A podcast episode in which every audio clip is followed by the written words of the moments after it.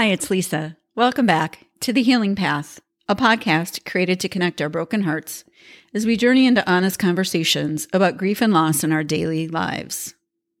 Following the deaths of two of my children, I struggled for many years to fill the holes in my heart. I felt like I tried everything prayer, meditation, therapy, coaching, reading, journaling, running, waiting, you name it. Plus, I tried a few less productive approaches. And after two decades of continuing to grieve, it occurred to me that maybe I'd set the wrong target. Instead of trying to feel better by filling those painful voids, I've learned that building a life around them is a much more worthy goal. The major part of this approach is talking openly about what my grief is like instead of keeping it to myself. With this newfound permission to let all the parts of me be here, I feel more human and less like a robot on autopilot. So I created the Healing Path podcast with the hope that sharing our stories in a mutually compassionate environment will help us to stop working so hard to hide our scars from ourselves and others and start wearing them proudly as the medals of love that they are. So, thank you for joining this episode of The Healing Path. Today, I'm chatting about two subjects that drive me nuts COVID and grief. They have some things in common. And this post was just shared today on the 25th of August, 2022. COVID and grief have something in common. Not that I'm counting, but I arrived back in the US post vacation cruise on July 9th, 22. I tested positive for COVID that evening, and I've been sick ever since. If counting was in play, I'd say I've been sick for nearly seven weeks, but counting doesn't help me heal and doesn't help me feel better. If you're on any type of spiritual journey seeking calm, understanding, and peace, you may have noticed that life has a way of testing our theories and our skills. The results of just how well we've trained ourselves become quite clear when we actually try to apply what we think we've learned. Operationalizing our wisdom is truly where the rubber meets the road and seems the hardest thing to do other than sit still when we are sick or we are grieving. But we must realize that without practical application, we are simply librarians of the mind. We can put as much information into our memories as we wish, but without the means to call on them when needed, it's simply a collection of data. It does little to nothing for us if we can't apply it. And this is where I find COVID to have some things in common with grief. We have little to no control over either. With COVID, we can protect ourselves or try with, you know, wearing masks, hand washing, and social distancing. But really, that doesn't prevent us from getting sick. Just like in the grief side of things, we can be grateful for our blessings, but that doesn't shield them from being decimated. It doesn't keep our kids from dying or keep our hearts from breaking open. Another shared trait between COVID and grief they are both stubborn. They are patient, determined, and literally go nowhere unless and until they are ready. They play the long game and they don't wear out, wear down, or give up. When experiencing COVID symptoms and or grief, we find the relentless nature of their existence to be annoying as hell. We go to bed at night wishing we weren't sick and or grieving, only to wake up the next day and find after a few short seconds that the illness and or the pain is still here. Like a huge rock that is tied to our waist, no matter where we go or what we do, the weight of both situations holds us down, holds us back, and keeps us stuck, repeating the same cycle of behaviors that we know are not life giving. You may be hoping this post ends with a solution to the challenges, we'll call them, of COVID and grief. But actually, I don't have any. There's no one way to heal from COVID, and there's no one way to heal from grief. But the good news is that there are as many unique paths to be built as there are people in the world. Our goal is to figure out what works in our own idiosyncratic world, given the constraints of our own reality. So, how do we build our healing path then? That is the million dollar question.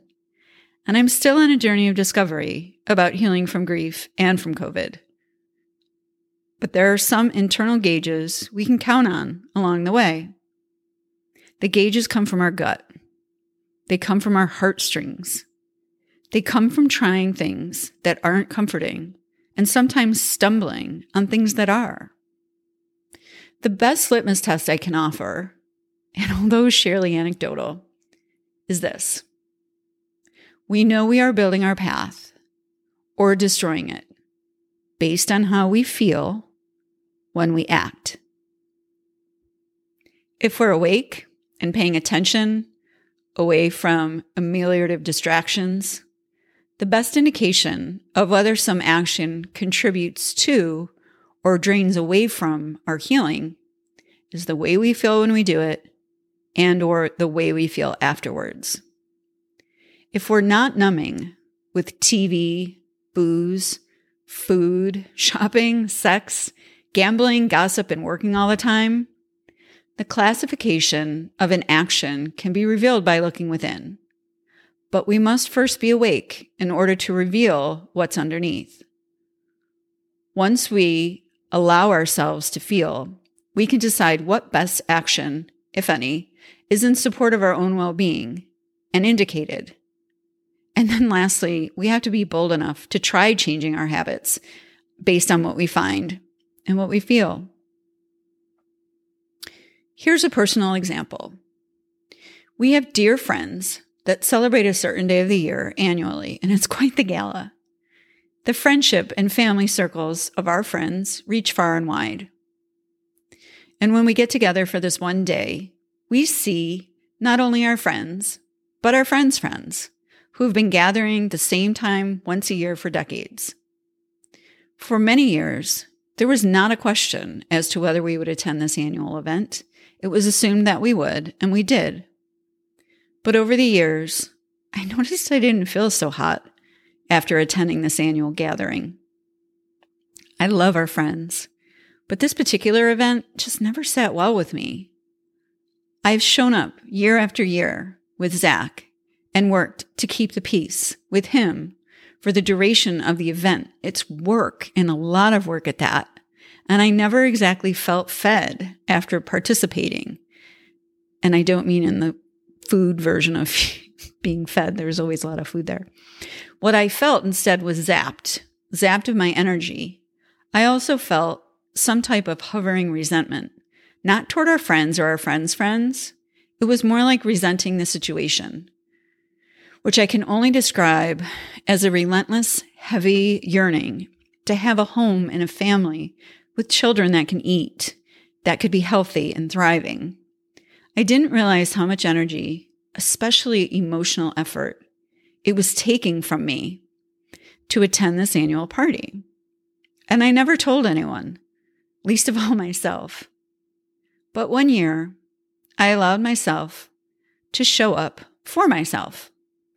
I got curious about my decision to continue to participate in something that left me feeling overwhelmed, exhausted, and somewhat envious. That last one, envy, it's not something I feel very often. Despite our challenges and losses, I mostly continue to feel so grateful for my life, my children, even though only one of them remains living. I rarely feel that something else I rarely feel that someone else has something I want and can't have. But when I finally invited my feelings to reveal themselves, questions began to surface, such as Does this feed my soul or hurt it? If I feel badly doing this, why do I continue to do it? Why am I ignoring my feelings? The questions kept coming. Why am I unable to honor my own needs? How can I look at this differently? Is there another choice I can make that's more compassionate towards myself. It's taken several years to let all this marinate and actually just start answering my own gnawing questions. And ultimately, one year I just opted out of the big event. I showed up for myself, as myself, and it was liberating. It was all okay, all at the same time. And the world didn't stop spinning, and I wasn't letting anyone down. By listening to myself and answering my own questions, I stopped doing something that felt bad to me and in doing so, began to expand this inquiry across the board, not just for galas and friends, but my living situation, home, profession, spirituality, friendships, and even my own health were all topics that were bringing me questions, questions that I had known and heard many times, but never had the courage to answer. I also, through exploration and experimentation, discovered that these particular friends, the ones with the gala, they're so soulful and loving, and I enjoy them very much, but only in a small setting where true connection is possible. And that intimacy, unlike the big party, it does feed me. So I've allowed these friendships to evolve into something more special and continue to feel grateful that we're in each other's lives. So, if asking and answering questions is a way to start building a healing path, what else can we do? There is no exact formula, but I've learned it has something to do with allowing ourselves to feel what we feel and then honor those feelings by making choices in support of our own well being, rather than repeatedly forcing our round hearts into square social and work environments it's not as simple as do what feels good and don't do what feels bad. There's more nuance to it than that. Our brains are smart, sly, and well trained. They've been perfecting the principles of race toward pleasure, escape from pain for as long as we can remember. But it literally is quite simple once we're listening which, when we're in grief or sick with COVID, we are not skilled at doing. We have no practice.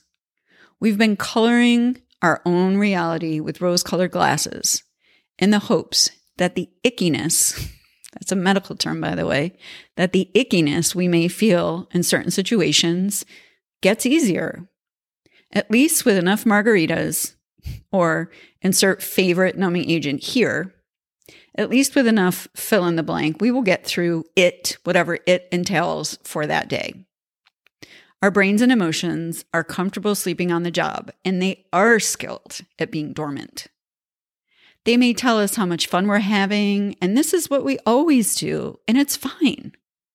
And that is the definition of being asleep.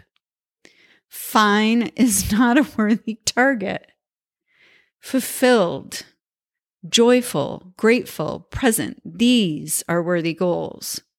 When dealing with stubborn old habits, whether we're sick with COVID symptoms or sick with grief, we need to muster up the courage to run a self scan inquiry and see how we feel. If we enjoy something and we feel better or richer or an increased sense of calm abiding after participating, we can conclude that this activity is a nurturing one and should be a regular part of building our path. Alternatively, when we let things keep being fine and over time realize that we haven't even started building our healing path, that we're stuck and paralyzed even from illness or pain. Numbing doesn't stop anything, it just dresses it up pretty and waits with devious patience until it can surface. I tried for over two decades to prove this theory wrong, but here I am writing about what I knew during that time and tried to persistently drown out. Bottom line COVID and grief can be debilitating and last for longer periods of time than we can imagine. But the time frame speeds up when we allow ourselves to feel and then make decisions in our own best interest. In the example I provided, it was no problem for me to opt out of that big social event every year. No one was insulted or hurt. And even if they were, I'm responsible for my own well being, not everyone else's. We all have a voice inside. It's hard to hear when there's noise and chaos. And maybe that's why so many people continue to run toward pleasure and away from pain. But that doesn't make it any less genuine or accurate. Our job is to create an environment where we can learn to hear that voice, even invite it to hang out with us. When we do this consistently, we find that not only are we trustworthy and dependable, but that we have the inside track on what we most need. And when we make decisions based on meeting those needs, we're making a path. One stepping stone by one. One little decision at a time. One courageous inquiry after another. This will build our path. We just need to turn down the volume and listen. And the bad news? well, COVID usually goes away, even though it's still lingering in my life. Grief, however, does not go away, usually. And that's the thing that they share least in common. Because we can live through a virus, but we cannot survive a broken heart if we are not intentional about letting it be part of our lives. We can numb it up pretty good, but the anesthesia always is in only every time the anesthesia wears off. And that is the magical moment where we have the exquisite opportunity to call on our own agency and decide if we will do the thing that nurtures us or do the thing that becomes our barrier to building our healing path. It isn't really that simple, but it really is that simple. I'm sure you're thinking, yeah, right, it's simple. but that is the Healing Path podcast episode for today. And we're we're talking about some pretty big concepts here. And I'm always looking for ways to strengthen my understanding of things. And yeah, looking at COVID and grief together, the COVID thing has me upside down because I have been sick for a really long time. And even though I'm getting better very slowly, I, I I've really literally been out of commission almost the whole summer.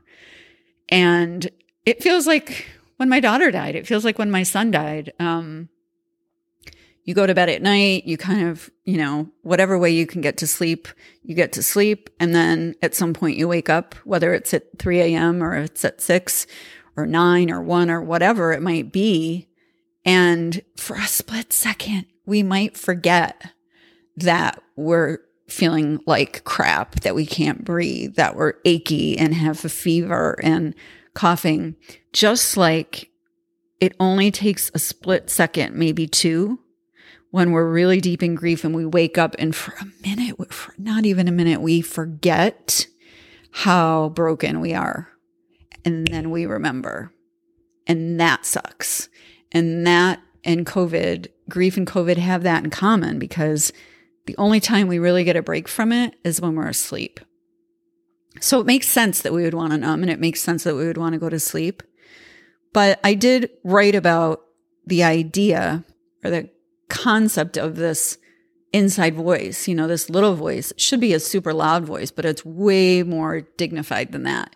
It doesn't shout at us. Um, it can, but mostly it doesn't. It's just so, I think I use the term deviously patient because it really can outweigh us, even if we think we can outweigh it and outrun it. Um, eventually, COVID and grief catch up with us. So, thank you for listening to this episode of The Healing Path. And I hope that the example I gave made it easy enough to illustrate this concept of it doesn't have to be big changes that we make in our life to honor that voice and to listen to it and to act in accordance with what we know to be true. It doesn't take moving mountains. It takes consistent checking in with oneself and then making decisions one at a time that are more in service to ourselves and are meeting our own needs than they are in taking care of others. And that has changed um, certainly the last couple years of my life. And again, the first time I decided not to go to that social gathering, I swear, I don't even know if they missed me. They may not have. Or, you know, perhaps someone was disappointed and they didn't share it with me. But either way, it, it was a very small decision that I made, but it was so powerful. And when we start making little decisions in support of our own needs and well being, they come quicker and they're easier, and we lament decisions less and we stress less and we listen more and we sit still and we know what the right thing is for us always, always, always if we listen. Um, but yeah, it takes courage to sit still and even more bravery to actually want to know what's there and take it into consideration when we're scheduling out our work week or our, our personal schedules. But my genuine experience is that there is just one really way, one surefire way to know what we need. And that's how we feel um, when we do something. And sometimes, like, take the example of, like, okay, cheesecake. I might eat a whole cheesecake because I think it tastes good. So my voice inside might be saying, you deserve this. It's okay. You know, you lost your children or who, nobody would blame you for, you know, eating a whole coffee cake or cheesecake, whatever. But the truth is, I know underneath that putting that amount of sugar and stuff in my body doesn't feel good. It's not what I need.